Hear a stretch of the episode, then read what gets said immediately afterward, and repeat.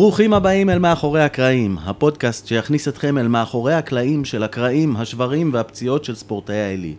הפודקאסט שייתן לכם הצצה לצדדים הפחות מוכרים של הקריירות שאתם כולכם מכירים. הרגעים הכואבים, המלחיצים והמרגשים שלפעמים עיצבו אותם ועשו אותם למי שהם.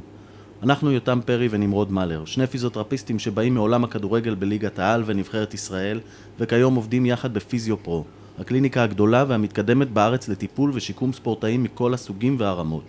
ננסה לחשוף בפניכם עולם שלם שמתרחש ברובו הרחק מעיני המצלמות ולתת לכם הצצה לעולם המרתק הזה שנקרא רפואת ספורט. אז בואו הצטרפו אלינו למסע המרגש הזה ובואו נכיר את האורח הבא שלנו.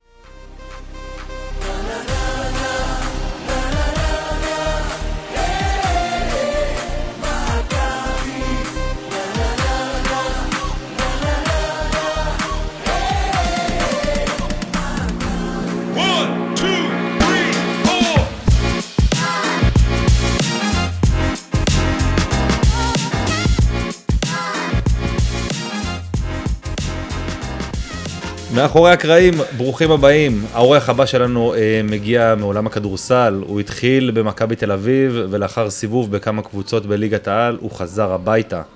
אה, אבא שלו היה אחת הדמויות המשפיעות על עולם הכדורסל הישראלי, והוא פרש ב-2008 כדי להפוך למאמן הכושר של המועדון. הוא משמש גם כמאמן הכושר של אליצור רמלה, רמלה? רמלה? רמלה. רמלה. רמלה. תהיה ממלכתי. אה, בכדורסל נשים, והוא גם האמנם האישי של מספר גדול מאוד של ספורטאים, אה, גם מתחום הכדורגל. אה, אז אני רוצה להגיד ברוכים הבאים, ענק לרגב פנן. ברוך הבא. תודה רבה, תודה רבה. כבוד להיות פה, אחרי הרבה אורחים מיוחדים, מכובדים. כמובן שגם אתם, אה, שמכם הולך לפניכם, אז כבוד אה, גדול בשבילי תודה, להיות. תודה. האמת שמעולם הכדורסל אנחנו עדיין אה, דלים. אנחנו- אתה כן, הראשון. לדעתי, לדעתי אה, הרעיון פה יהיה דו-כיווני, בגלל שאני בא מעולם הכדורסל ואתם מעולם הכדורגל, גם לי יש הרבה דברים שאני רוצה. לדעת, או לראות את ההבדלים. אה, מגניב. כי תמיד שואלים אותי, תמיד באים ואומרים לי, תגיד, אם היו שמים אותך בקבוצת כדורגל, אתה חושב שהיית מסתדר? אז אני אומר, קודם כל זה עניין של תרבות, אוקיי? קודם כל אתה עובד עם אנשים אחרים, אנשים מהכדורסל ואנשים מהכדורגל, זה עולם שונה, אני מתאר לעצמי, וצריך להתרגל לתרבות ולמקום, אה, וגם דפוסי עבודה, אני חושב, הם אחרים. אבל, כן, אה, זה- כן, זה אני באמת בדיוק מסקרן. רציתי לשאול, כי, כי אמרת בפתיח ש, שאתה מאמן גם, אה, שאתה מאמן של, אה, אישי גם של שחקני כדורגל, ורציתי לשאול איך באמת, אה, איך מביאים את, ה, את היכולות של, מהכדורסל לכדורגל, במה... אמ, אז קודם כל, אני חושב שמאמני כושר טובים, הם דוברים אה, סוג של שפה משותפת, אוקיי? יכול להיות שבאמת הצרכים של כדורגלן הם שונים לחלוטין מצרכים של כדורסלן, והם מתפקדים אחרת על המגרש, ואתה מת- מתמודד גם עם גדלים שונים. כדורגלן הוא הרבה יותר קטן, מן הסתם, מכדורסלן, פיזית. כן. אמ, אבל אני, אני מאמין, ברגע שאתה מאמן כושר טוב, אתה יודע לעשות את ההתאמות. אז אה, אני מודה, גם בשבילי זה היה משהו חדש, שהתחלתי את זה לפני איזה שלוש שנים, אבל אני מתייעץ המון. אני מדבר הרבה עם עם מאמני כושר מתחום הכדורגל, יש לי הרבה חברים טובים ויקרים מעולם הכדורגל, אז אני מנסה גם, אתה יודע, לחלוב מהם מידע, כמו שחולבים ממני מידע בעולם הכדורסל. אה, זה מסקרן אותי, זה מעניין אותי, זה תהליך חשוב וטוב. אה, אם אתם שואלים אותי מה יש לי לתרום לעולם הכדורגל, אני חושב שכל האלמנט של הכוח הוא הרבה יותר מפותח בכדורסל מאשר בכדורגל. אם שואלים אותי מה אני חושב שחסר בכדורגל, זה הרבה יותר, לא יודע, זה לא לעבוד, זה יותר לחנך או להטמיע הרגלים של עבודת כוח. לא רק רגליים, גם חלק גוף עליון. כן, האמת שיצא לי לשמוע בהרבה פודקאסטים אה, על, על אה, אנשים שעברו מתחומים כאלה לתחומים אחרים, ואיך הם בעצם הביאו ידע ומסורת שיש בתחום אחר, שאין אותה, וזה כמה זה תרם, כמה זה נתן. לא יודע מה, אם זה הפוטבול האמריקאי עם כל השינויי כיוון והכוח המתפרץ שיש להם, ואתה אומר הכוח בכדורסל, אולי גם עבודה על ניטור, אולי, אני לא יודע כמה אתם עובדים.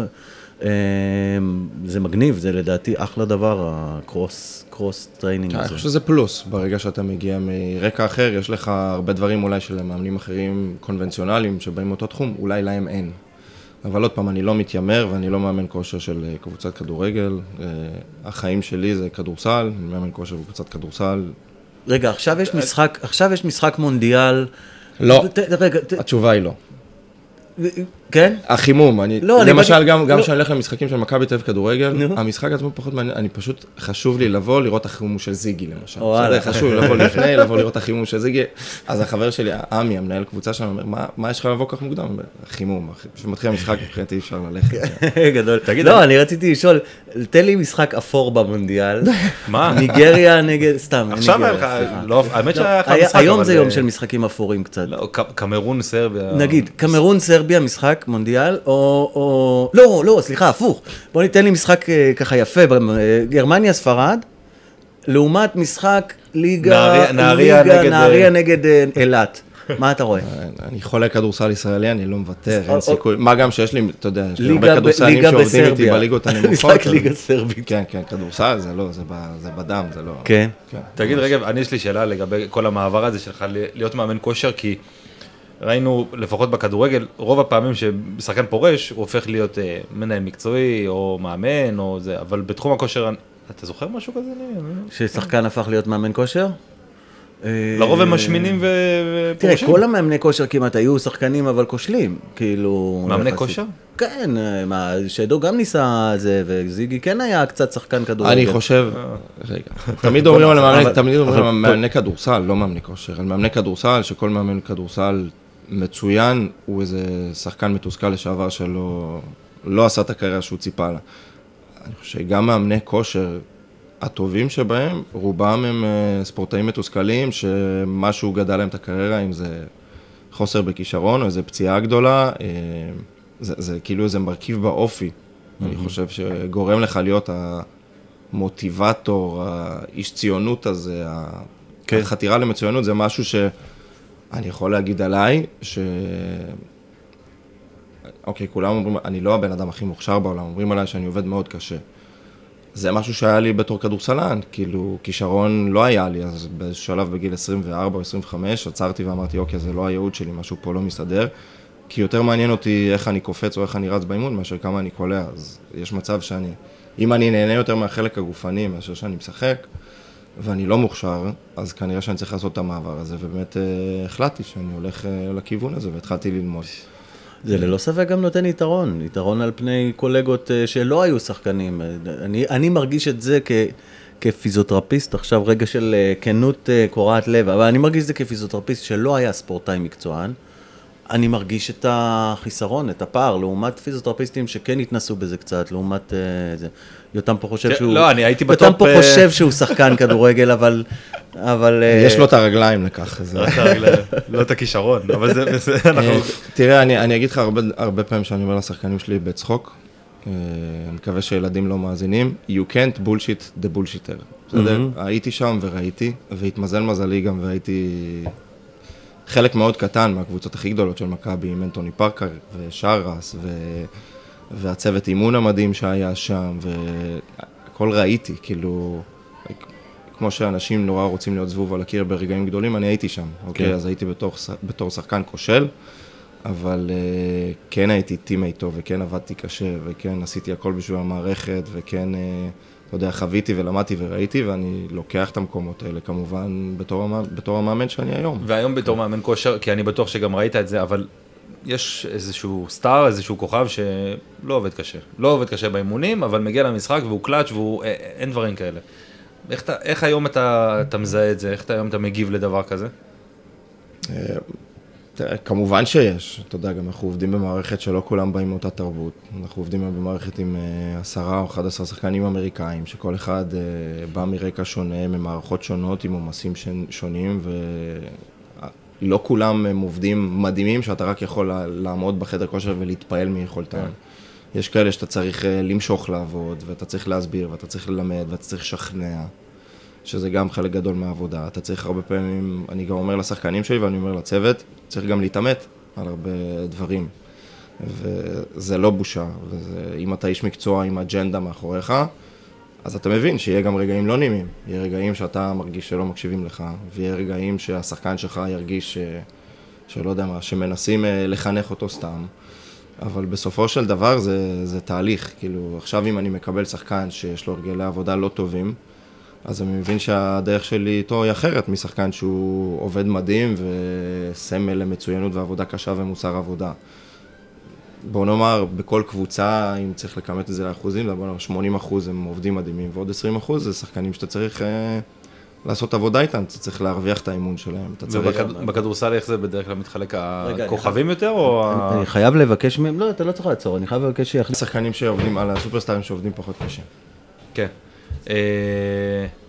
אני, אני, יש לי, אני, יש לי שאלה, אבל אה, אני זוכר, כ, כ, בצוות של מכבי תל אביב, שהיו הרבה צוותים זרים שמגיעים, אז תמיד הייתה את התחושה בהתחלה, שהם קצת רואים אותנו כ... אה, אתה יודע, הגענו למדבר, איפה הגמלים ואיפה ה... קצת מתנשאים כאילו. עכשיו, אתם מקבלים שחקנים שמגיעים, אתה יודע, היו ב-NBA, היו באיזה... אה, אתה חווה את התחושה הזאת מהם, של כאילו, מי, מי, מי זה המאמן כושר הזה? אני הייתי ב-NBA כאילו, או שזה...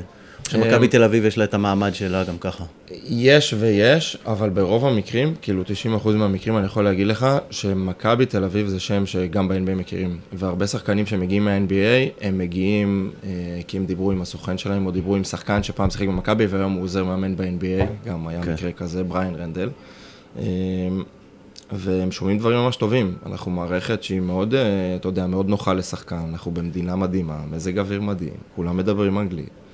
מסעדות הכי טובות בעולם, שמנצחים, מסתובבים פה כמו מלכים.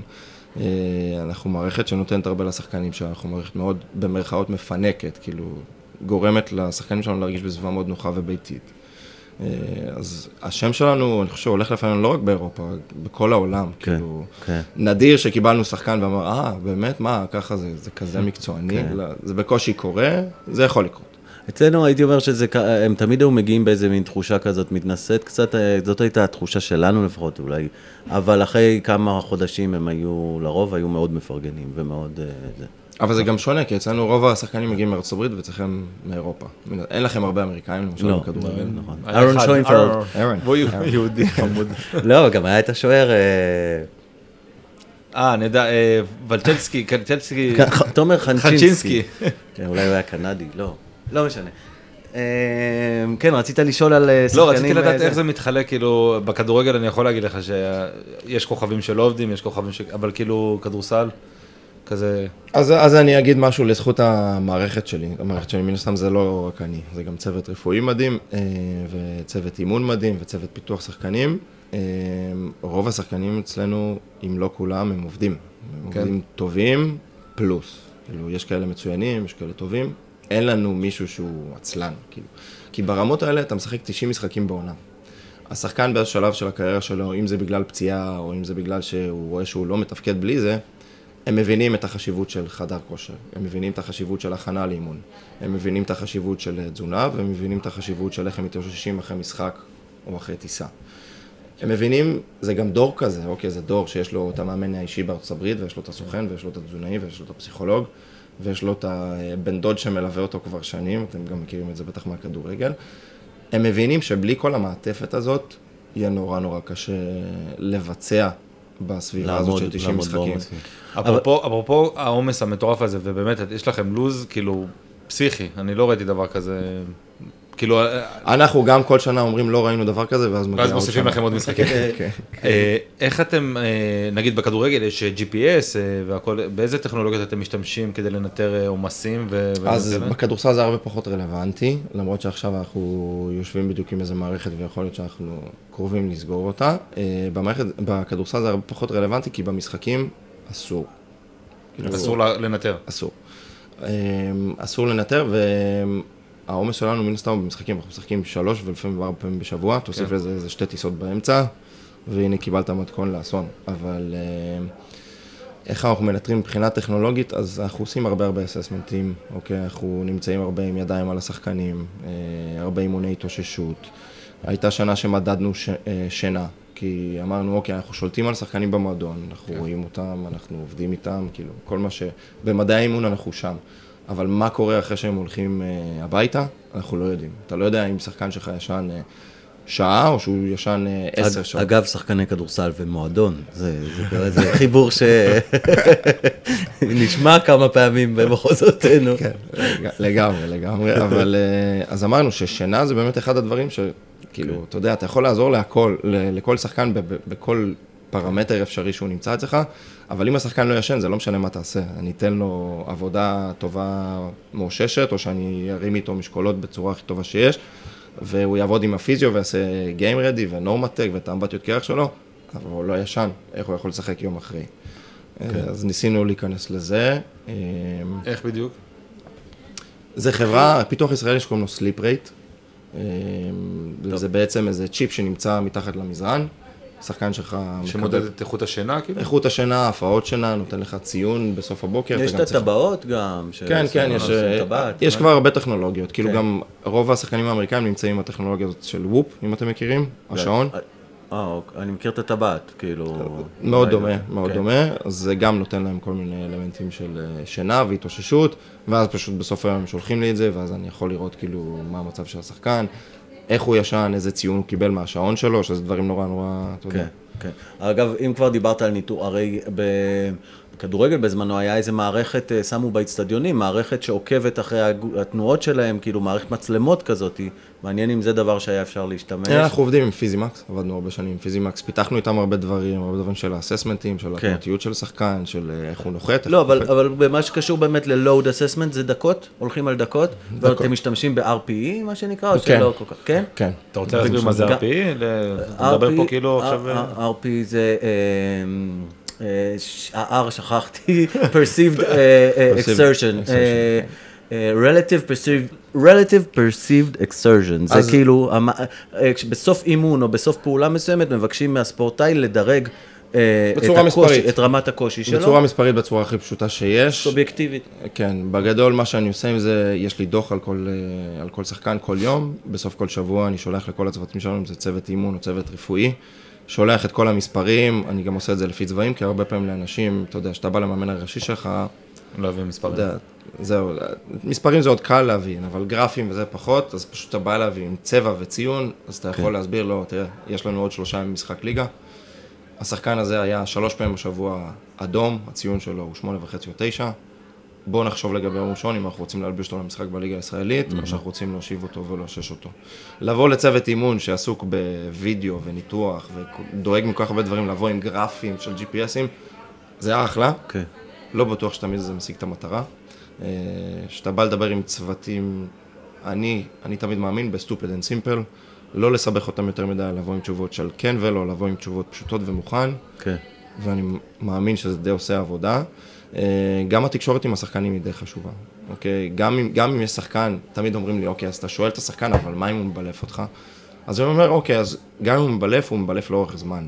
אז אני יכול להבין מהמספרים שלו, מה באמת העומס שהוא מרגיש על הגוף שלו. כן, לא, גם ברגע שמחנכים ומלמדים למה זה חשוב להם ולמה זה עוזר להם, אז אני מניח שיש להם אינטרס לדייק והכל.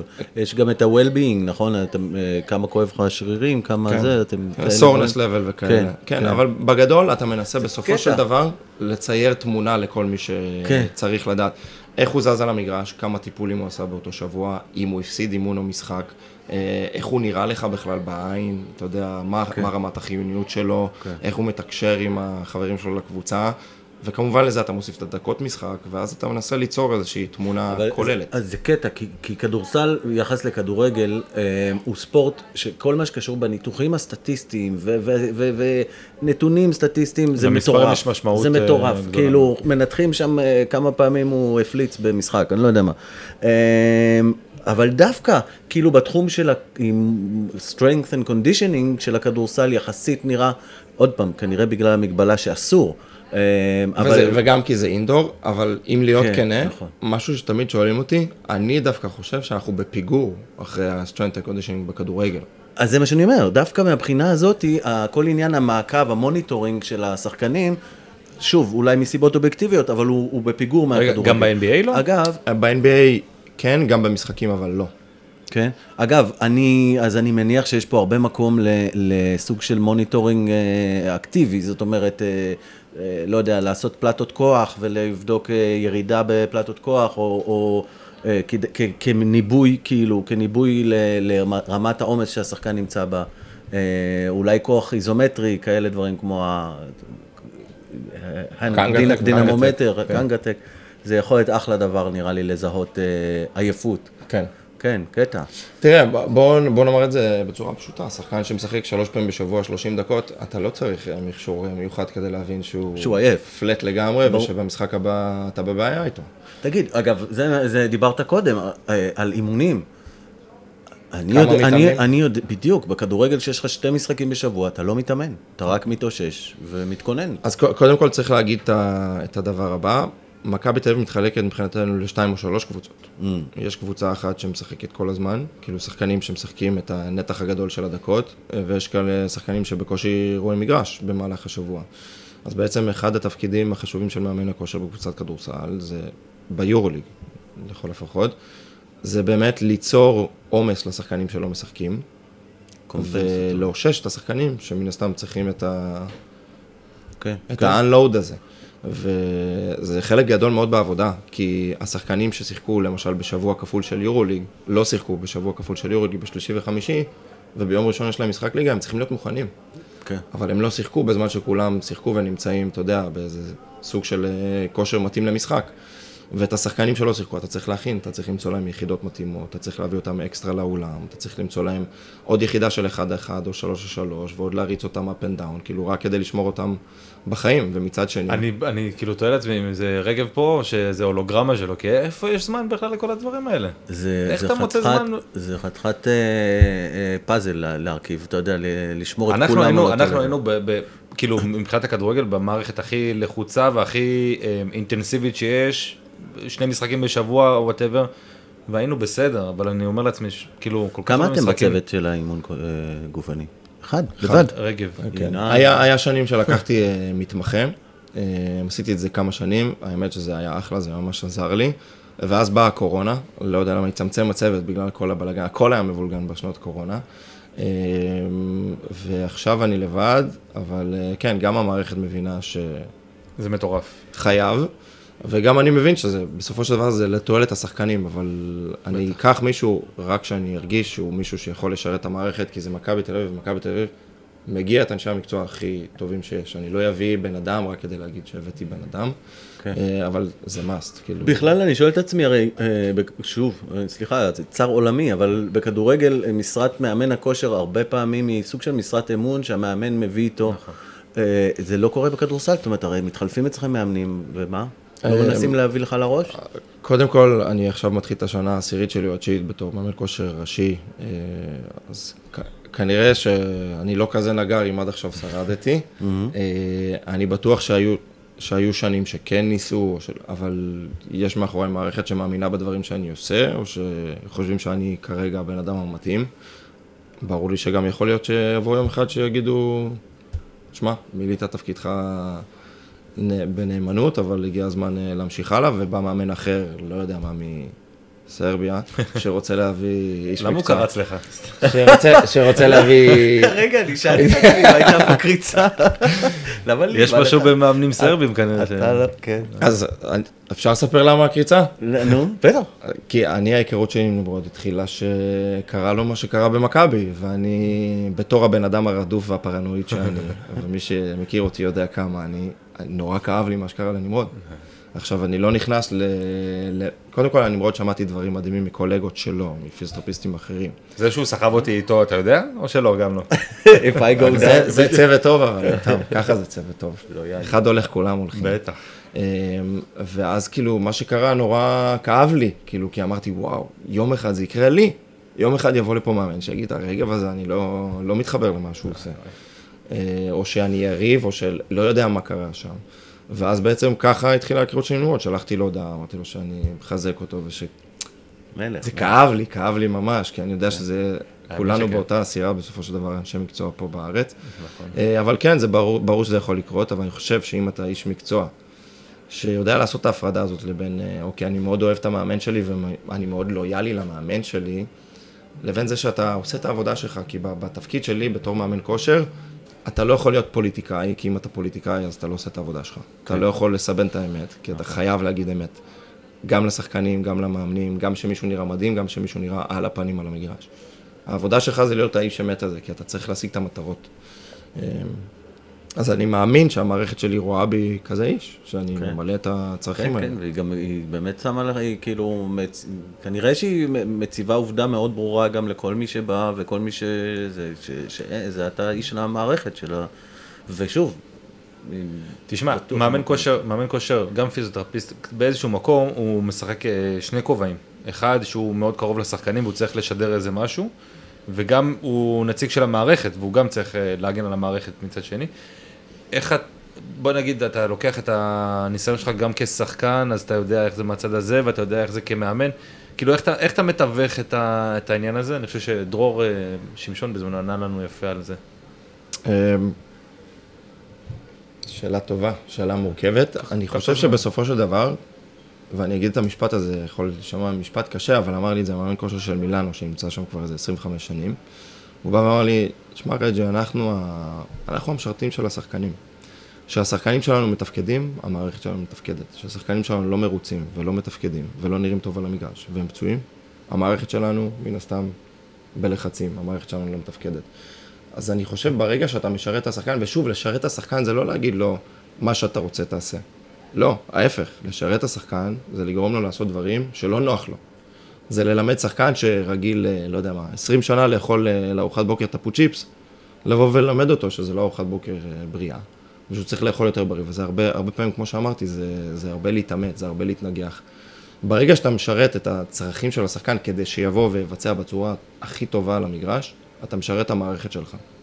אוקיי? אתה, אין פה, אין פה לסבן יותר מדי אנשים. אתה צריך שהשחקן שלך יגיע למשחק ויביא ניצחונות. זה יצא- מכבי תל יצא אביב. לך להילחם על איזשהו שחקן שהיית, אמרת, הוא לא, אסור לו לשחק, או הוא בסכנת פציעה, או משהו בסגנון הזה? כן, אני אגיד לך אבל את האמת, אני הרבה פעמים בצד השני. אני הרבה פעמים, תראה, אני, יש לי צוות פיזיותרפיסטים מדהים ורופאים, באמת, שכבוד בשבילי לקיים איתם שיח בכלל על דברים מקצוע, מקצועיים, אבל אתה יודע, תמיד ההבדל בין פיזיותרפיסטים למאמני כושר, זה פיזיותרפיסט יכול לקחת מישהו לשולחן ולבדוק אותו, ואתה תמיד רואה אותו על המגרש, כאילו, אתה תמיד חושב, אתה חושב אולי על התמונה הגדולה יותר, אתה חושב איך זה ישפיע על זה שהוא ייעדר על שחקן אחר, ואתה חושב גם על השבוע אחרי, ואתה יודע איך השבוע אימונים נראה, אז המחשבה של מאמן כושר היא, היא קצת אחרת משל פיזיותרפיסט. אני הרבה פעמים, אני לא רוצה להגיד אוהב ללכת על הקצה, אבל אני חושב שהרבה פעמים יש, אה, יש מקומות שאפשר לשים שחקן על המגרש עם כאב. יש, יש כאב שמותר לעבוד איתו, ויש אנחנו- כאב שאסור לעבוד איתו. אנחנו מאוד מסכימים עם הגישה כן. הזאת. אנחנו, תשמע, נמרוד ואני בילינו ביחד המון בקבוצות, ו... ושינינו, אנחנו, אנחנו, לדעתי נמרוד, פעם הראשונה שאולי הוא יסכים איתי, אבל אנחנו, אנחנו באיזשהו תהליך של, בוא, אנחנו הרבה יותר מתמודדים עם כאב ממה שהיינו בעבר. כי פעם היינו מאוד, אה, מאוד רגישים לעניין של אה, כואב לי, רגיש לי וכאלה, ואנחנו מכירים את הכדורגלן הישראלי, מה שנקרא, וכל השטויות האלה. ואנחנו מראיינים פה אה, הרבה חבר'ה, אה, בעיקר מעולם האומנויות לחימה, שההתמודדות שלהם עם כאב ועם עם קושי הוא, הוא אחר. הוא אחר ברמות, כאילו, פסיכיות אמנם, אבל בואו נחפש את האיזון, וכמו שאתה אומר, כאילו, בואו נדע להתמודד עם זה קצת יותר. אז, אז ו- אני, אני אגיד מילה לטובת הצוות שלי, שהצוות שלי הוא מאוד מאוד שומר על השחקנים. גם הרופא הראשי, דוקטור גיא מורג, וגם אה, אלכסי, הפיזו הראשי שלנו, זה חבר'ה שמאוד מאוד שומרים על השחקנים, מאוד קשובים לשחקנים. אוקיי, אני, אתם יודעים, אני גדלתי כמכביסט, אני מבחינתי עכשיו, צא תביא לי ניצחון בדרבי, כואב, כן. לא כואב עכשיו, פחות מעניין אותי, כואב, לא כואב, כי אני מבין גם את ה... קודם כל אני מבין את ההשלכות שמעבר, ודבר שני, כי אני הרבה פעמים, ואני יודע שזה מינוס שלי, שזה משהו שאני חייב לנקות ממני כדי להיות איש מקצוע יותר טוב, אני הרבה פעמים מונע מרגש. כל מי שעובד איתי יודע שאני בן אדם מאוד מאוד רגשן, לפעמים לקיצון. אמ, אז אני מבחינתי, אתה יודע, אני כן פה לשרת את השחקנים, אני לא פה כדי עכשיו אה, ליצור בית הבראה, אוקיי, אני רוצה לנצח משחקים. מכבי תל אביב, אם לא, לא מנצחת משחקים, אין לה זכות קיום. אנחנו חיים מניצחון לניצחון, זה מכבי תל אביב. אתם יודעים את זה, אתם באתם ממערכת כזאת. אג- אגב, אה, מה שיותם קודם קצת שאל, ואני אשאל את זה מכיוון קצת אחרת, או קצת יותר אה, חד, הייתי אומר, אה, יש את כל העניין של האמון של, אתה צריך שהשחקנים יאמינו בך ויאמינו לך ויאמינו שאתה, אתה יודע, אסור, אסור למכור שחקן, אסור, כל הדברים האלה. קרה לך ש, ש, שהיה לך איזשהו, כאילו, קונפ, איזוש, הסתבכת בדבר כזה? כן. שבאו אליך? קרה לי שחקן אחד בעשר שנים, לא משנה שמות. אוקיי. אני חושב אבל שזה לא היה... לא הייתי אשם מלכתחילה, כי זה היה סיטואציה לא, לא טובה, לא רק לי, לכל הצדדים המעורבים, זו הייתה סיטואציה בעייתית מלכתחילה, אבל זה היה ברור שזה יקרה באיזשהו שלב, אבל, אבל אה, לצערי זה קרה, אבל... מה עשית שגרם לו לחשוד שאתה מכרת אותו? לא, או- כלום, אה, הייתי באמת רגיל. תראה, אבל אני רוצה להסביר לך דבר אחד. אתה יכול להתעמת הרבה עם שחקן שלך, ואתה יכול להגיד הרבה דברים שהוא מסכים איתם או לא מסכים איתם, ואתה יכול להיות, באמת, שהוא יחשוב שאתה הבן אדם הכי דביל בעולם. אבל אם שחקן שלך יודע שמהרגע שקמת בבוקר, ב-6 בבוקר, עד הרגע שהלכת לישון, עשיתי, עשית הכל בשבילו כדי ש... לפתור לו את הבעיה, או שיבצע על המגרש, או שרק יהיה לו שקט ויעבוד טוב, אז זה לא משנה מה, מה הם אומרים, כי הם יודעים את האמת, mm-hmm. אוקיי? שאתה מאמן כושר שחי סביב השחקנים שלך, ששחקן שלך מגיע להיכל לאימון בשעה, אה, האימון מתחיל בשעה 6, והוא בטעות מגיע מוקדם, כי הוא התבלבל בשעה, והוא בא בשעה 3, ופתאום רואה כבר שיש לו דף עבודה, ויש לו את החטיף חלבון, ויש לו הוראות ליום שלו, והוא יודע שהמאמן כושר שלו חשב עליו, ואני מנהל קשר יומי בוואטסאפים, ומתקשר, ומדבר עם אנשים שלהם. הם יודעים, אז אפשר להגיד עליה הכל, אפשר להגיד עליה שאני מאוס, ושאני נודניק, ושאני לפעמים מתעכב על דברים, אבל אני רוצה להגיד, 90, 90 אחוז מהשחקנים שעברו תחתיי, יבוא ויגיד לך, לרגב אכפת מאיתנו, בסדר? גם אם יגידו שהם, היה להם אנשי מקצוע יותר טובים, בטוח. אז בוא אני אגיד, בוא אתן משהו לזכותך שאולי בעתיד אה, אתה תרגיש אותו, אבל כל, ה, כל השחקנים שעבדו תחת אה, חואן טוריחו לדוגמה במכבי, כש, כשהיית מסתובב ביניהם בזמן הזה, עוד פעם החואן הזה, עוד פעם זה, ועוד פעם עושה לנו את זה, אבל היום אם אתה שואל אותם מי המאמן כושר הכי טוב שהם עבדו איתו, הוא יהיה אחד מהטופ שניים שלושה לפחות. בגלל המאיסות הזאת, בגלל ה- הירידה לפרטים, בגלל ה- ה- לא לוותר, בגלל זה, בסוף זה כמו, זה כמו הורים כזה קצת, שאתה יודע, אתה כל הזמן, אם תיתן לילד שלך הכל, לא תתווכח איתו, לא תגיד לו, לא תציב גבולות, הוא ישים עליך, אז, לא משנה. אז. מדהים מה שאתה אומר, כי בוא, בסופו של דבר זה שחקני כדורסל, הם מקבלים כסף וגם האהבה שלהם זה לזרוק לסל, בסדר? זה לעשות סל, לא יודע לעשות עצירה בהגנה, לדפוק שלושה, לדפוק דנק. עכשיו בא להם הרגב הזה, כל תחילת אימון, אה, כל שעה לפני אימון, כל חצי שעה אחרי אימון, ובא ואומר להם תעשו ככה ותעשו ככה, ולא תמיד זה משלב כדורסל, ויש הרבה דברים שהם משעממים. זה כמו שפעם שחקן שח- שאל אותי, תגיד למה כל חימום שלך אנחנו עושים סקווט רגל אחת? אז אמרתי לו, תגיד, כל אימון אתה עושה לאפ, כל אימון אתה זורק שלושה, אז למה שלא כל תחילת אימון תעשה סקווט רגל אחת? כאילו, אתה יודע, זה, זה לא חייב להיות סקווט רגל אחת, אבל חלק מההכנה לאימון זה דברים שאתה תעשה על המגרש מן הסתם. אז אני מבין, זה, זה פחות סקסי ופחות... אה, תגיד, החימום שלך או ההכנה שלך ל... לא יודע, משחק או, או משהו כזה, הם, מושתת על, על מה שהיה טוב לך בתור שחקן? לא. לא קשור? אמ, לא, אבל בגלל שאני עושה את החימום עם השחקנים שלי, אז אני יכול להגיד לך מתי זה די, מתי זה... מתי כאילו צריך לעצור, מתי אני צריך עוד, מה כמות הזיה שאני שובר על עצמי, איך אני מרגיש עם הטווחי תנועה שלי, ואני גם מדבר, כאילו יש לי שני שחקנים שהם סממנים שלי בחימום, שתמיד אני בא ואומר להם, כאילו, אתה יודע, יש לי את העקרונות שלי בחימום, ואני אבוא ואני אשאל אותם, מספיק, עוד, מה אתם חושבים? יפה. תגיד, אבל, אה, אה, אה, אתה נשוי, אה, זה, משפחה? מה? זה לא נשמע איך- ככה. מה, איך אפשר? רגע, אני... נשוי פלוס שלושה. לא, חשבתי שאתה מחפש כיוון. נשוי פלוס שלושה, כן. וואו, אז תגיד, אבל אתה, מתי אתה, זה, כמה, פעם בשבוע כמה ימים לי. בשבוע אתה פעם בבית? בשבוע, קודם כל בבוקר, אני אחלה, אני מאוד פעיל בבוקר, כי אני קם מוקדם, אז תמיד אני לוקח אחת מהילדות לבית ספר, אני עוזר קצת לאשתי, כאילו עוזר בלא להפריע. אה, אז הבוקר זה, היה, זה הזמן כאילו שאני רואה את הילדים, אחרי צהריים אני לא פנוי מן הסתם, כי יש לנו שלושה ימים בשבוע משחק, אם לא יותר, יש גם טיסות באמצע. אה, יש איזה יום אחד בשבוע שיוצא לי כזה אחרי צהריים עם הילדים, אבל גם זה, אתה יודע, זה, הילד תמיד אומר בוא נשחק כדורסל, זה לא באמת יום חופש מכדורסל. כן, אבל לא, אני אומר לי, יש על איזה שלוש טיסות בשנה עכשיו עם הנבחרת, ואני כל פעם אה, מפחד שזה ייגמר בגירושים. כאילו, אז הטיסות באמת זה החלק הכי קשוח. זה מטורף. ואתה עושה את זה- כל פעם אתה מביא מתנה? לא, לא. כל לא. טיסה? לא, לא, לא, אני לא... קודם כל אין זמן, הטיסות הן לא... לא אנחנו טסים... הדבר הכי טוב אתה שקרה... נוחת למ- משחק חוזר. זה- כן. הדבר כאלה. הכי טוב שקרה למכבי תל אביב בקורונה, זה שהתחלנו לטוס צ'רטר לכל אה, טיסה, והבנו שזה Game Changer. ב- מה זאת אומרת? זאת אומרת שאתה קובע באיזה שעה טיסה, המטוס הוא די מטוס שלך. חכור. כן, חכור. אה, כל שחקן מקבל שלישייה, אז הוא יכול לשבת, לשכב, לראות את הסרטים שלו בשקט, בלי אנשים שמציקים לו ומבקשים אה, חתימות. אתה קובע מה יהיה האוכל בטיסה, כמובן אתה קובע את שעת החזרה, ואתה יודע, מה היה קודם? היו טסים בטיסות חומש. סכר אה, זה גם? חבר'ה גדולים, תשמע, רוב החבר'ה, זה, בוא נאמר, יש לנו חבר'ה ששוקלים 120 קילו, 130 קילו, 2-10. מטוס לא מתרומם. לא. לא, אגב, זה, זה, השאלה הראשונה שרשמתי לעצמי זה מיטות במלון. כאילו, מה עושים? הרי המיטות במלון הם לאנשים מטר שמונים גג, אני יודע אז כמה. כן, יש מלונות שהם ביתיים, ויש אה, הרבה מהמלונות ביורוליג, אז הרבה מהקבוצות ביורוליג פשוט עושות אה, מחליפות בתי מלון. כאילו, אנחנו שולחים אותם למלון בתל אביב, והם שולחות אותנו למלון. אז יש מלון סתם. בתל אביב מותאם לכדורסלנים? אז יש כאילו מונגש? מקומות שאתה אומר, זהו, שאתה אומר אה, שהצורך זה מזרנים יותר גדולים. מנסים, יש כאלה מלונות שלא, יש כאלה מקומות שלא יכולים אה, לפתור לך את זה, אבל רוב המקומות... אה, אז מה, האנשים האלה רגילים לישון עם ברכיים מחוץ למיטה, כאילו? שמים את ההדום כזה מחוץ למיטה, ואז אתה... לא רציני, אני דמיינתי את זה הרבה פעמים. כשהרעיון קיבל תפנית מפגרת. בוא ננסה לספר לך על זה סיפור, מצחיק. נייט אפמן, עליו השלום, אחד האנשים הכ- הכי מיוחדים ששיחקו בארץ, אה, שהוא בא למכבי, אני הייתי השותף הראשון שלו בחדר.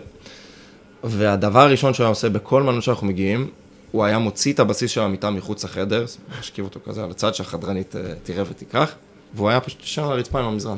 כן, ואז אז גם עם הרגליים באוויר הם ככה... נוגעות במשהו. הבע- הבעונות כבר נוגעות בזה. כן. לא, זה מטורף. תחשוב, טיסות, אוטובוסים, זה איך מסתדרים? זה- זה צ- זה צרה לוגיסטית, כאילו... זה לא רק צרה לוגיסטית, זה גם צרה לגוף של השחקן. אני לא צריך כן. להגיד לכם מה זה אומר מבחינת ההתאוששות שלו, ומבחינת איך שהוא מכין את עצמו למשחק, ולא מעט פעמים מה אתה... זה, זה מטוס מיוחד? בשיא לא, הרצינות. לא. לא? מטוס רגיל. אי אפשר, אין, אה, אין אה, רווחים גדולים, לא מורידים שורה. אבל יש לך שלישייה לכל אחד. כן. שלישייה לכל אחד.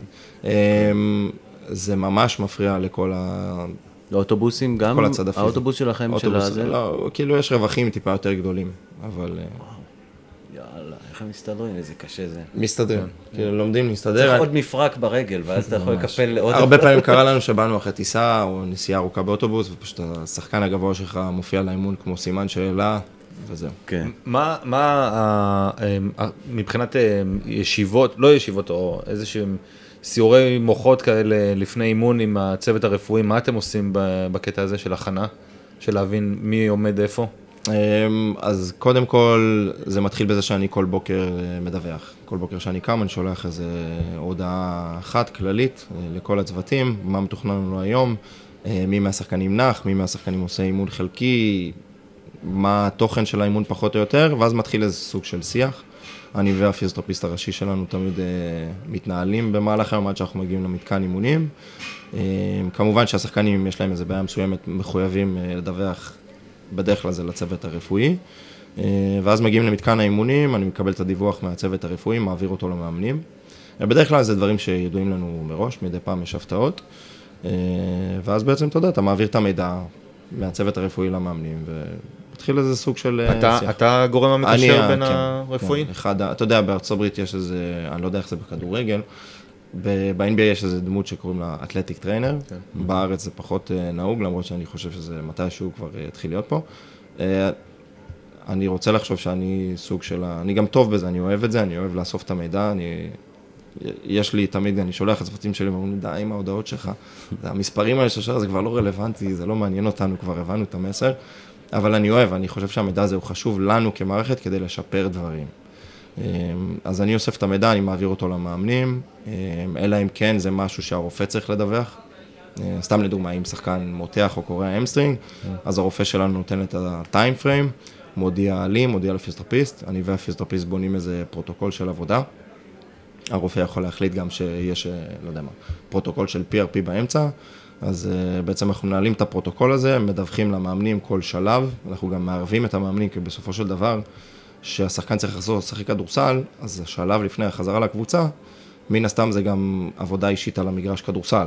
כן. אז גם אני לוקח בה חלק, אבל אני יותר מתרכז בדברים הגופניים על המגרש, כמו לרוץ, שינויי כיוון, אה, ניטור, נחיתה, יציאה מהמקום. אז אתה כאן מתערב ב... כאילו, אתה השלב האחרון של שיקום אה, לא, לפני... אני נמצא כל השיקום. אז בעצם, אה, אני יודע שיש כאלה מאמני כושר שבאים ואומרים, אוקיי, אני לא נוגע בשחקן עד שהוא fit 100%, אבל לא, אני...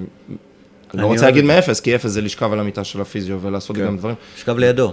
כן. אני אוהב את זה, אבל אני אוהב את זה. אני בר מזל שהפיזיואים שלי הם גם טובים בחדר כושר, או שהם טובים והם יכולים לעזור לפעמים על המגרש. כן. אז אני לא עושה את זה לבד, אבל אני אחראי, מהרגע שהוא כשיר לעשות פעילות כלשהי, אם זה בחדר כושר המגרש, אז זה משהו שאני... שמע, עושה. מתאר, אתה מתאר, לדעתי, לא, דבר ראשון, אתה מתאר מערכת מאוד בריאה, אני רוצה להגיד לך. תודה רבה. אה, אבל זה צריך להודות לקולגות, ש...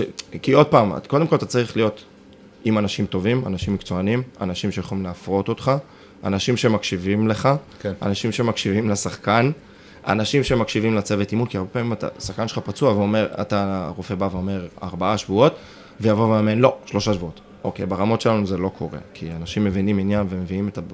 מבינים מה זה בריאות של שחקן לאורך זמן, לא להחזיר אותו עכשיו לעוד שבוע ואז עוד פעם ייפצע. כן. אה, אבל כן, יש לי אנשים טובים שעובדים איתי, ואנחנו גם הרבה שנים ביחד. אתה יודע, זה קטע, אני חושב על זה שאנחנו, אה, בצוות הרפואי נגיד, תמיד היינו ככה שואלים את עצמנו איך זה מתנהל בביירן מינכן, איך זה בריאל מדריד, איך זה בברצלונה, ובואו ננסה להיות כמוהם, סתם, דוגמה. עכשיו, מכבי תל אביב כדורסל זה הברצלונה, ביירן מינכן וריאל מדריד של הכדורסל, האירופי, האירופי לפחות. אה, אתה, אתה כאילו מוצא את עצמך מנסה לברר או להבין איך זה מתנהל במקומות אחרים, אה, אה, או שאתה מוצא שפונים אליך לשאול אותך איך אתם עושים כדי ללמוד, כאילו גם, אתם בעצם... גם וגם. אני יכול להגיד לך שגם בשביל ההתפתחות האישית שלי, מעבר לזה שאני רוצה שתהיה לי מערכת הרבה יותר טובה, אז אה, קודם כל גם יש לנו ארגון של מאמני כושר של היורוליג, שאני אחד גם המקימים שלו, ביחד עם עוד שלושה אחרים. שבעצם בזמן הפנוי. אה, אה, אז כל קיץ גם אנחנו עושים קליניקה גדולה ביוון, ויש לנו השתלמויות גם במהלך העונה בזום, ואנחנו מנסים להפרות אחד את השני ותמיד שואלים, אה, וואלה, באמת, איך. הצוות הרפואי שלכם עושה ככה, או איזה טיפול עשיתם איתו, או מעבירים מידע לגבי שחקן ששיחק בקבוצת יורוליג אחרת ועכשיו בא אליך, אז יש לך כתובת, אתה יכול לדבר עם בן אדם, כאילו לשאול איך הוא היה אצלך, מה, תעביר לי מה שאתה יכול. כי, אתה יודע, יש גם אה, עניינים רפואיים שאי אפשר להעביר. אה, אבל כן, אני, אני גם כל קיץ אני מנצל כדי לטוס, לנסוע למקומות אחרים, ללמוד, הרבה פעמים זה ארצות הברית. אני מתבונן, אני בן אדם שאוהב להתבונן, כאילו, גם היום שבאתי לפה והיה לי איזה רבע שעה, אמרתי, אני רוצה לשבת, כאילו, לספוג קצת לפני שאני יושב פה, מדבר עם רובי או מדבר איתכם, כאילו, תנו לי קצת לספוג, להבין מי האנשים. אה, וככה גם אני בכל מקום, אני זוכר שהיה קיץ אחד, נסעתי לשבועיים למכללת מרילנד בארצות הברית, ושבועיים שלמים, כל יום, שלוש פעמים ביום, כי ככה הם מתאמנים בקולג'.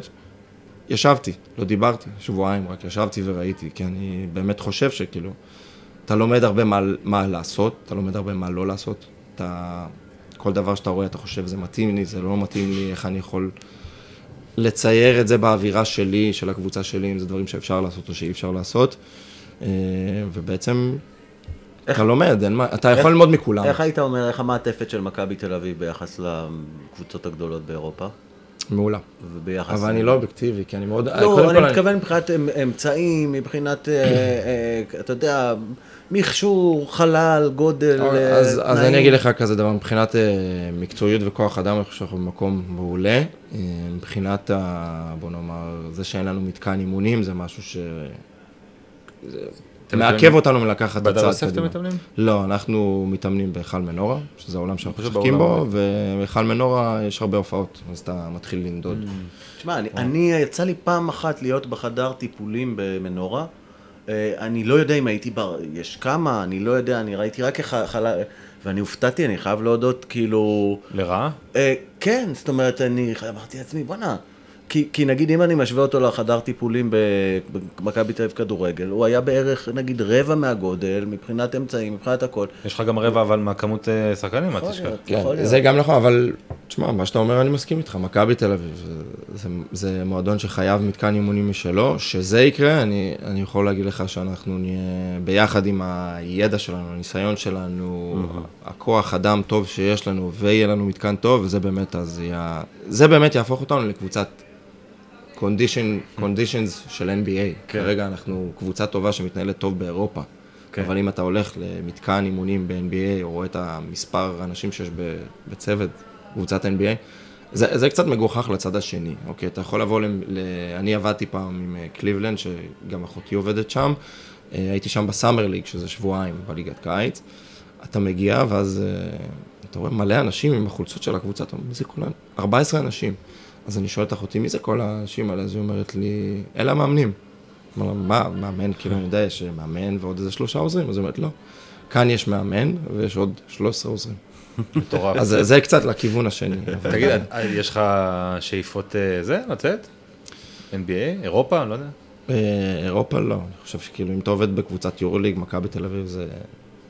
לא רואה משהו אחר שמושך אותי, יכול להיות שיום אחד... זה מכביסט. יום אחד יכול להיות שמשהו אחר יבוא ומכבי יגידו שאני כבר לא צריך להיות שם, אז אולי אני אחפש את עצמי שם, אבל אה, NBA ברור שזה מעניין. אה, יש סוכנים לדבר הזה? כן, כן? כן. יואו, גדול. יש ראיונות, יש סוכנים, יש... אה, יש, זה תהליך אה, מורכב מאוד. כן. משפחה רוצה לזוז? אה, עזוב, אבל לא משנה.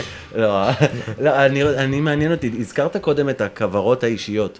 עכשיו, הכדורסל, ה-NBA, הוא הוא המציא את... חזרת לשאול שאלות אה, זה רציניות? הוא שואל את זה כל אה, פודקאסט, כן. אני שומע. לא, לא, נכון, אני כל הזמן מדבר על הכוורות אבל זה ב-NBA. חשוב, אנחנו- לא, זה לא, ממש- זה אבל- מעניין אותי, כאחד שחי בעולם שזה מאוד מאוד אה, שכיח, הרבה יותר מהכדורגל, עוד. לפני, איך אתה מנהל את הדבר הזה? אני לא מנהל, כי זה לא שכיח אצלנו. לא, זה לא לא, קיים. אני לא מוכן. כאילו שחקנים לא באים עם... אה, עם- אז כמו שאמרנו, שאלת אותי מקודם את השאלה, לא בדיוק לשם כיוונת, אבל שאלת ואמרתי לך שזה קרה לי פעם בעשר שנים, שחקן שבא ואמר, אני לא מקבל פה מה שאני צריך וזה לא פותר לי שום דבר. זה קרה לי פעם בעשר שנים, אמ, אני לא מסכים לזה.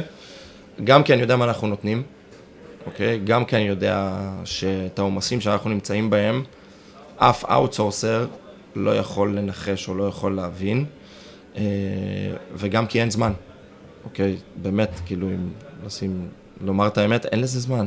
שחקן משחק שלושה ארבע פעמים בשבוע והוא צריך להיות מוכן. אבל אני. אקשה עליך, ברשותך. בכיף. אה, אתה יודע, קשה להתווכח עם זה ששחקן יבוא ויגיד, תראה, המאמן הזה מכיר אותי מאז שאני בן עשר. את הגוף שלי, הוא עוקב אחריי, אחרי כל פרט, אחרי כל דבר. אתה, יש לך סגל של, אה, לא יודע, מה, כמה, 15 שחקנים, 20 שחקנים? 16. 16 שחקנים. שישה עשר. 16, ואתה צריך להיות עם כולם, ו- ואיך אתה יכול, עם כל הכבוד, כאילו, אני... זה, מה אתה עונה לו? מה אתה אומר ל... אה, זה, או, או, או אם המאמן כושר אפילו, תיאורטית, הוא בא ואומר... אה, אז זה נורא פשוט, אני אומר, תקשיב, אני פה 24/7, בסדר? אני, הדבר הראשון שאני עושה, אני שם את הילדה בגן, אני מגיע למתקן אימונים, להיכל, בסדר? אני נמצא שם עד סוף האימון, השני, השלישי, עד סוף המשחק, לא משנה. אני כל היום בהיכל. אין צורך של שחקן שאני לא יכול למלא, אוקיי? אם אתה לא מרגיש, עם תרגיל, לא מרגיש בנוח עם תרגיל שאנחנו עושים, איזו תוכנית אימונים, אין בעיה, בוא נדבר עם המאמן שלך מארצות הברית. שישלח לי את התוכנית עבודה שלך, ואז נתחיל לקיים שיח. אני אדבר איתך, אני אדבר עם הסוכן שלך, אני אדבר עם המאמן כושר מארצות הברית, ואגב, אחד הדברים הראשונים שאני עושה עם כל שחקן שחותם במכבי שהוא אמריקאי, אני יוצר קשר עם הצוות שלו. קודם כל, גם כדי לתת לשחקן את הכבוד, גם כדי להבין מאיזה רקע הוא בא אליי, מה הבסיס שלו, מה הבסיס הגופני שהוא מגיע אליי, וגם כי אני יודע שעושה את החיים, החיים שלי מול השחקן יותר קלים בסופו של דבר. כן. אוקיי? אני מאמן עקרונות, אני לא מאמן תרגילים. אם שחקן ויבוא ויגיד לי, תשמע, אני לא מרגיש בנוח עם התרגיל הזה, אני לא עושה אותו. כן. כי אני, החדר כושר בשבילי זה חלקת האלוהים הקטנה. אבל אם הוא יעלה למגרש והוא לא ירגיש טוב עם הגוף שלו, כן. אז מה עשיתי בזה? כן. זה, זה... אמ, אוי, היה לי קטיעה עכשיו, נקטע לי. אה, אמ, אין מאמן כושר, לא, מבחוץ. שיכול אה, לבוא ולהגיד, נזכרתי מה- יכול לבוא ולהגיד, אני יודע מה זה לא, לא, העומסים של מכבי נזכרתי מה. רציתי להגיד. באמת, בקבוצת כדורסל, במועדון כדורסל, בכל תחילת עונה מתחל... ת- תקן אותי אם אני טועה, אבל מתחלף, לא יודע מה, איזה 70 אחוז מהסגל, כאילו, או ככה זה מרגיש לי, מהצד. אם בקבוצת כדורגל באים, לא יודע מה, ארבעה שחקנים חדשים בתחילת עונה, אה, זה, א', האם זה נכון, וב', האם יש לך איזה מתודה קבועה לאיך לקבל שחקן, איך להתרשם ממנו וכולי? אמ, אז באמת, ב... בוא נאמר, בעשר שנים שאני מאמן כושר ראשי במועדון, אז כן, יש, יש תחלופה גדולה לא רק של, של שחקנים, גם של מאמנים, שזה כן. גם משהו שצריך להתייחס אליו. כן. אבל אה, כן, יש תחלופה גדולה של שחקנים. אה, בגדול, כל פעם שחותם שחקן במכבי תל אביב, אני אחד האנשים הראשונים ליצור את הקשר. אה, אני מבקש ממנו את המספר של כל המאמנים הקודמים שהיו לו, או המאמנים שהוא עובד איתם כרגע, כדי לקבל איזה תמונה. אני מבקש גם שישלח את כל הסקירות אורתופדיות, צילומים, MRI, רנטגן, לא יודע, מה, מה שיהיה, כדי שאני אעביר לרופא שלי. מתחילים לצייר איזושהי תמונה מרחוק, מתחילים לנהל אה, קשר יומיומי, כי מן הסתם חיים בארצות הברית. אה, בחודשיים האלה אתה מנסה לשלוח תוכניות אימון, לבקש ממנו שישלח לך תוכניות שהוא עושה שם, לנהל איזשהו קשר רציף עם כל המאמנים שעובדים איתו, גם כדורסל וגם אה, ביכולת הגופנית. אה, ובעצם אתה יוצר איזשהו baseline, ואז שהוא מגיע לפה, לוקחים איזה יומיים שלושה לכל הסקירות שלנו, כל הבדיקות הרפואיות שלנו, ואז עד ששחקן מקבל את החותמת הסופית מהרופא הראשי שלנו, הוא לא מאושר לעלות על הפרקט, כאילו הוא חייב לעבור את השלבים האלה איתנו, כדי שנחליט אם השחקן הזה הוא כשיר לשחק או לא. כן. מי, מי השחקן הכי. אתלט... מה? אתה קורא לי את המחשבות? יאללה. מי השחקן הכי מי? השחקן הכי אתלט? לא, אתלטי. כן. אתלטי. נו, נו, נו. שהיה, אתה- שאתה זו- שעבדת איתו, שאימנת אותו. וויל ביינום, אני לא אימנתי אותו, אבל וויל ביינום by far, כן? ללא תחרות. אני רציתי לשאול כמעט, אני רציתי לשאול מי השחקן שהכי היית רוצה או לאמן אותו, או אפילו רק לראות אימון שלו, איך הוא מתאמן ומה הוא עושה, או לראות את הנתונים שלו, או... על- גם שחקנים בעבר. ראיתי, ראית? כן, תתפלאו, מי זה? ערן זהבי. היי, גדול. כן. קודם כל שדו בשבילי הוא לא רק חבר, הוא גם קולגה והוא איש מקצוע מדהים. וגם מצאתי לפני שנתיים או שנה, לא זוכר, מצאתי איזה יום חופש אחד והלכתי לראות אותו עובד. וממש, אתה יודע, לא, אין לי הרבה, את הגדולים באמת, איכשהו יצא לי לראות, אפילו מול לברון, שהייתי שחקן, שיחקנו שם בקליבלנד וראיתי. אה, ורן זהבי הוא כזה, אתה יודע, בתור מכביסט, ווינר, אתה יודע, הוא הביא כל כך הרבה כבוד למועדון. אמרתי, אני חייב, יש בו משהו נורא נורא תחרותי, אתה רואה בעיניים שלו כל הזמן את, ה, את הטירוף הזה, לתת את הגול, כאילו לנצח, ללכת לקהל, ואני אוהב את זה. ואמרתי, אני חייב לראות איך זה מתחיל, כאילו, אולי- באימונים הוא בכלל לא ככה. והלכתי לאימון נבחרת, והוא כל שנייה סימן לשדו, כמה אני, ב, כמה אני בטאבלט, כמה אני בטאבלט, איך ההוא בטאבלט, כאילו. כן, לא, מטורף. אז זה היה לי כיף, זה גם היה כדורגל, זה היה קצת שונה לי מהכדורסל. כן. אמרתי, אני חייב לשנות את האווירה, וזה היה לי כיף לראות. אז אתה אומר מהכדורסל, מי שזה יצא לך כאילו לראות, אה, או שיש לך שמות שהיית... ברור שג'ורדן, הייתי שמח לראות אה, כן. מתאמן או מתחרה, כאילו, מבחינתי, הוא, הוא גם, אני חושב, הכדורסלן הראשון שבאמת שם את העבודה הגופנית כמשהו שהוא must. Game changer, כאילו. תגיד, מה- מה הפציעה הכי שכיחה בכדורסל? קרסול. קרסול? קודם כל, כל מיני תחלואות כרוניות של ברכיים, כי זה חבר'ה מאוד מאוד גדולים וכבדים, ואתה הרבה פעמים מתעסק עם שחקנים שסוג של טנדנייטיס, בעיות סחוס וכאבי ראש כאלה אחרים שאתם מכירים. אה, הפציעה הכי מקוללת מבחינתי, hamstring, היא לא קורית הרבה, כשהיא קורית זה אני לא...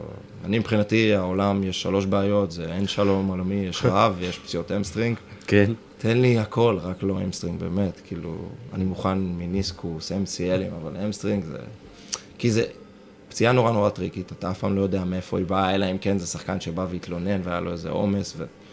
אבל פתאום היא באה לך משום מקום, וגם תמיד כשהוא חוזר, השחקן, אתה תמיד מפחד נורא מהתחושות שלו, כאילו פה למשל, כשדיברנו מקודם על ה-RPE, אז הדיבור של השחקן והאינטליגנציה וההבנה של השחקן זה משהו מאוד מאוד חשוב לדעתי.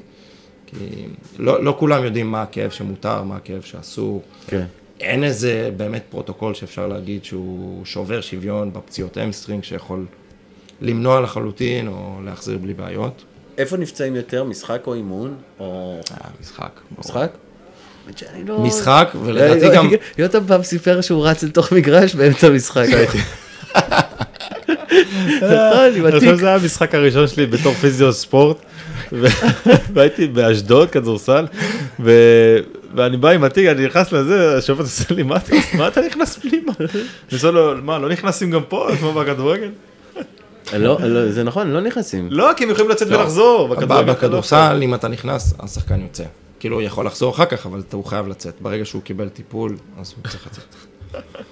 אז, אז, אה, אז אגב, רצי, אני רשמתי לעצמי, אה, כל- העניין הזה של היושבים על הספסל, לפעמים יושבים רבע שעה על הספסל ואז קמים ונכנסים, חום קור, אה, מה קורה עם הדבר הזה? זה כן, נשמע זה, לי... זה לא כמו הכדורגל, למה לא. בכדורגל אתה רואה כל הזמן... השחקנים, אם מתחממים הם לא. קיבלו, סתם, אני, סתם אני פה למה לא- יורד לא עליהם. למה באמת לא כאילו עושים אם שום לא דבר בחוץ? אם הם לא קיבלו איזה עשר דקות חימום, לפני שהם נכנסים, אז הם ממש בלחץ מזה שהם עכשיו ייפצעו, וכולי. אה? אפשר להבין, בכדורסל אני חושב שלוגיסטית קודם כל זה הרבה יותר בעייתי, המגרשים יותר קטנים, הכל יותר צפוף, היום אם תבוא להיכל מנורה, כאילו אין, אין שם מקום. אין, כן, זה. מטורף. אז אנחנו שמים אופניים מאחורה, כאילו, שאתה יש יודע, אופניים בחלק האחורי של מאחורי הספסל. אופניים לידי, אני תמיד כזה נשען על האופניים, זה- זה התחנה שלי, בוא תעבור פה אם אני אתה מסתכל יושב על זה, הרבה. אני לא שמתי לב. כן, תמיד יש. אז אם מישהו יושב הרבה, אתה כאילו רואה שמישהו כן, כבר אני הרבה ברגל, לא בוא תעלה רגע, תהיה מוכן, כאילו תעלה קצת טמפרטורה, תכין את הרגליים שלך, כי... אבל כאילו בתרבות, בנוהל, מרגיש לא, לא. עושים מזה עניין. לא עושים מזה עניין שאתה מוצא את עצמך נכנס למשחק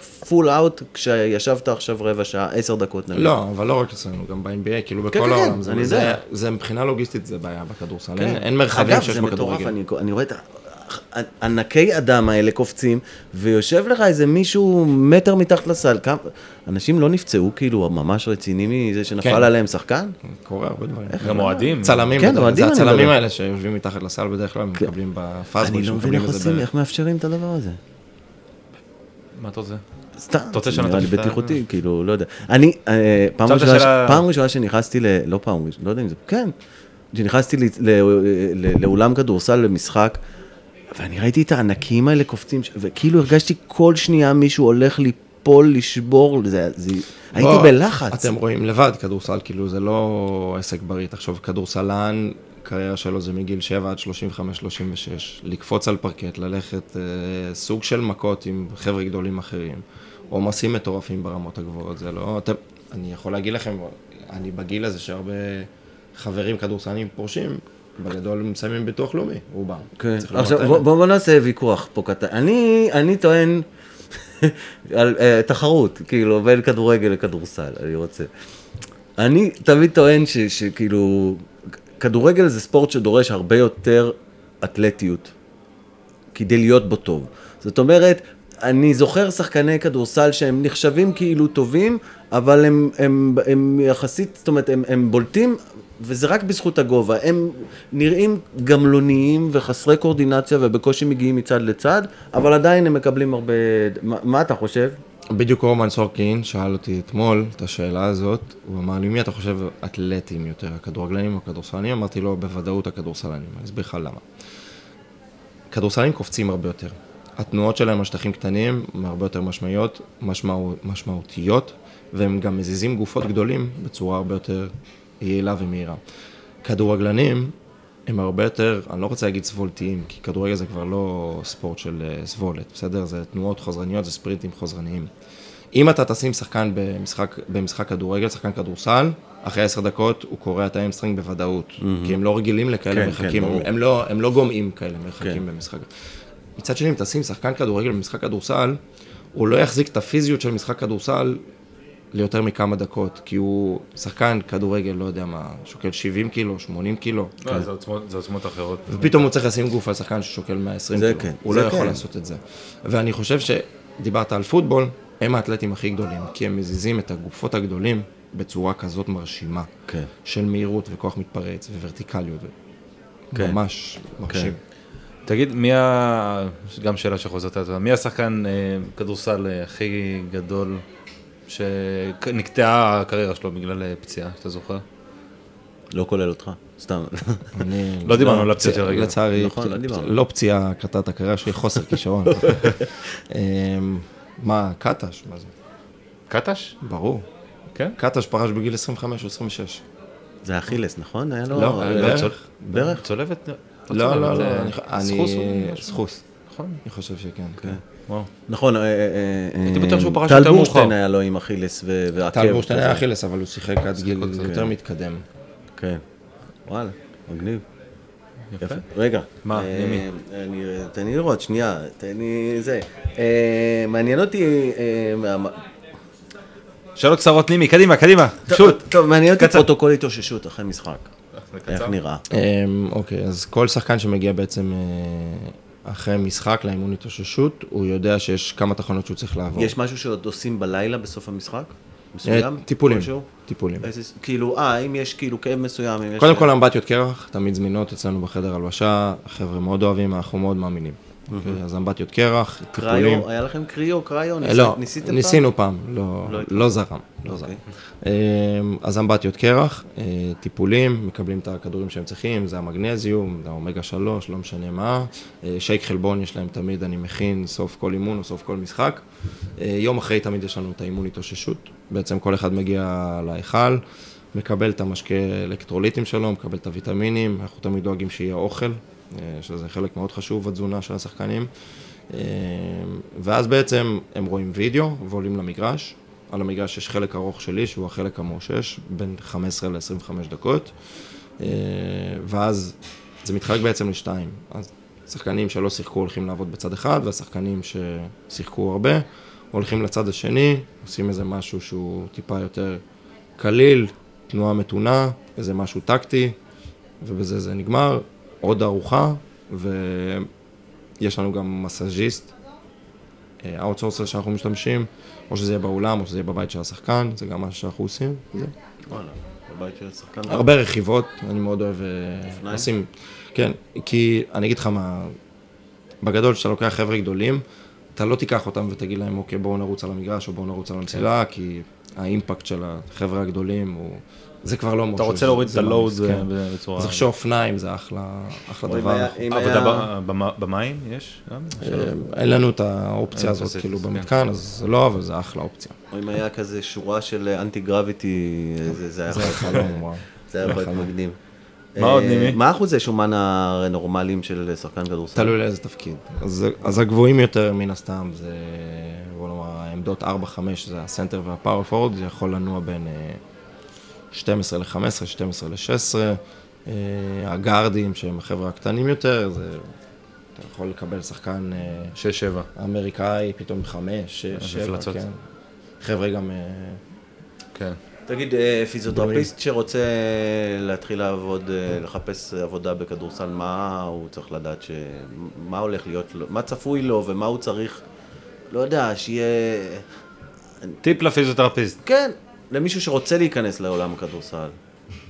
אתה מדבר על פיזיותרפיסט, אתה מדבר על מאמן כושר. זה... אני כפיזיותרפיסט דווקא מעניין אותי. פיזיותרפיסט, אז קודם כל הוא צריך לקחת בחשבון שהוא אה, הרבה חיים לא יהיה לו, שהוא צריך, באמת, זה כן, נשמע דבילי, אבל לא, רציתי שתגיד את זה.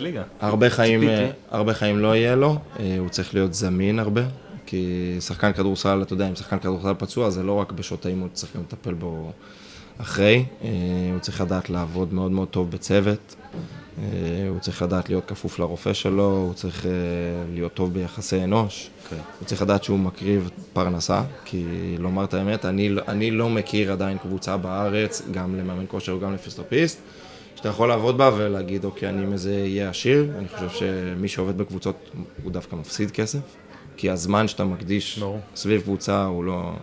כששואלים אותי, כאילו, למה אתה לא פותח סטודיו, אז אני אומר, אני, החיים שלי זה קבוצה.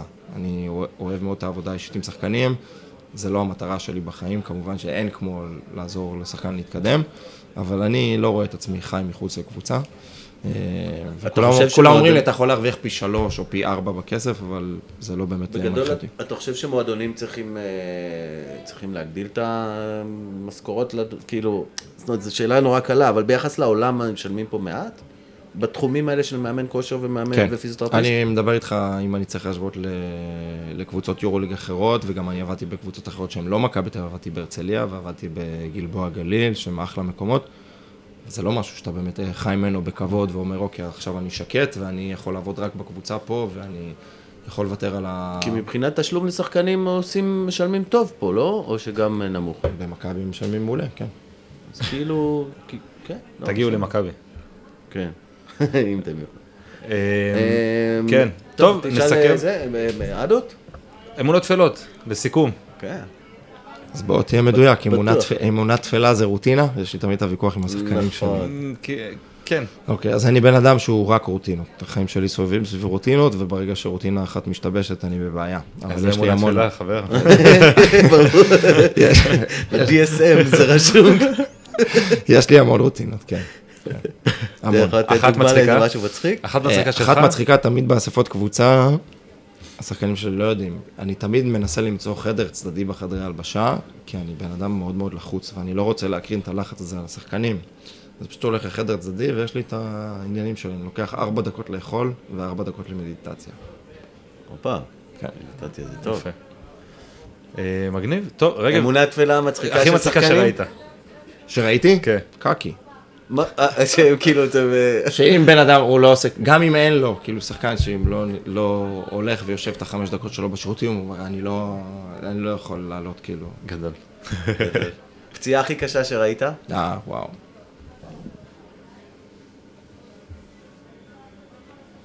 אה, כל ACL כזה, אתה יודע, גם דיברת על טל בורשטיין, אני חושב ששיחקנו גמר מול הפועל ירושלים, זכינו באליפות, ברבע האחרון, חמש דקות לסוף המשחק, שסוף העונה הוא קרא גיד אכילס. ואני, גם גיא פניני קרא גיד אכילס, ואני זוכר את ה... אתה יודע, את, ה, את הרגע הזה שאתה יורד מהספסל באמצע המשחק ל- לחדר טיפולים ואתה רואה את השחקן כאילו בוכה. כן. זה כאילו, אתה יודע, זה, צמ- זה צמרמורת. כאילו שאתה רואה שחקן שמבין שעכשיו הוא או סיים קריירה או שהוא בחוץ כן, אתה יותר הלכת לרגש מאשר לשברי, אה, שברים פתוחים. כן, היה שבר, שבר פתוח, דיון תומאס ראיתי בלייב, זה היה, כי אתה יודע, כולם בדרך כלל כשמישהו נפצע כולם רצים אליו, שזה קרה, כולם רצו. אין, בכדורסל אין, אה, לא עלינו טפו טפו חמסה, אבל אין אה, כאילו את ה... אה, מימי, אל תשלים את. המשפט, אל תשמע- לבבי, אל ת- אל כאילו, תשלים את המשפט. לא, אבל שנה שעברה אנטה זיזיץ' שקיבל מכה נורא חזקה בפנים, והוא כאילו איבד הכרה, זה היה שם. אתה רואה מישהו שהוא 2-10 מאבד הכרה, ודווקא אני הקטע המלחיץ. הקטע המלחיץ זה היה שהוא ניסה להתעורר בבעתה. אתה יודע שזה היה כזה נורא, כולם ניסו למשוך אותו שם למטה, זה היה מפחיד. כן. טוב, אתה עוד רגע נושך אותי. לא אני, אבל אה, אנשים אחרים ינשכו אותך. הלקוחות, הלקוחות. אה, איך, אה, איך, אה, איך היה לך? קודם כל, רק לבוא לפה אחרי שכבר שלוש שנים אומרים לי שאני. צריך לבוא ולראות את המקום, אז זה ממש כבוד בשבילי לראות אתכם עובדים, אנשי עבודה ואת כל ההוויה של המקום. ואני אוהב לבוא למקום שיש בו אווירה של עבודה, אני לא, אתם יודעים, יש כאלה קליניקות שאתה בא ויש מיטות וזה נראה לך כמו הוספיס. אבל- ויש מקום שאתה בא ואומר, אה, כאן עובדים ספורטאים. זה הוספיס לפיזיותרפיסטים. אז אה, גם את הפודקאסט שלכם אני מאוד אוהב ומאוד מעריך, תודה. וגם כבוד בשביל. לשבת פה. איזה כיף. רגב, היה- אני חושב היה- שאנחנו היה- אנחנו נ- נשתמש בך, נ- להביא שחקני, שחקנים אנחנו רוצים שעבדת איתם. שתגיע איתם. כן, כן, מראיין אורח. אה, טוב, רגב, תודה רבה. תודה אה, רבה. כיף. ונתראה בקרוב. אז אה, ככה, אז הגענו לסיומו של עוד פרק של מאחורי הקרעים. אנחנו מקווים שנהנתם, אנחנו ממש ממש נהנינו. אם אתם חושבים שהפרק הזה יכול לעניין מישהו שאתם מכירים, אז שתפו אותו ותמליצו עלינו.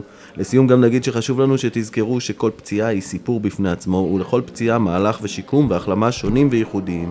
אז אם אתם כרגע פצועים, תהיו סבלניים, קבלו את הדברים כמו שהם, איבדתי איפה אנחנו זה, ובקיצור, אה, פרגנו. פרגנו. תודה רבה.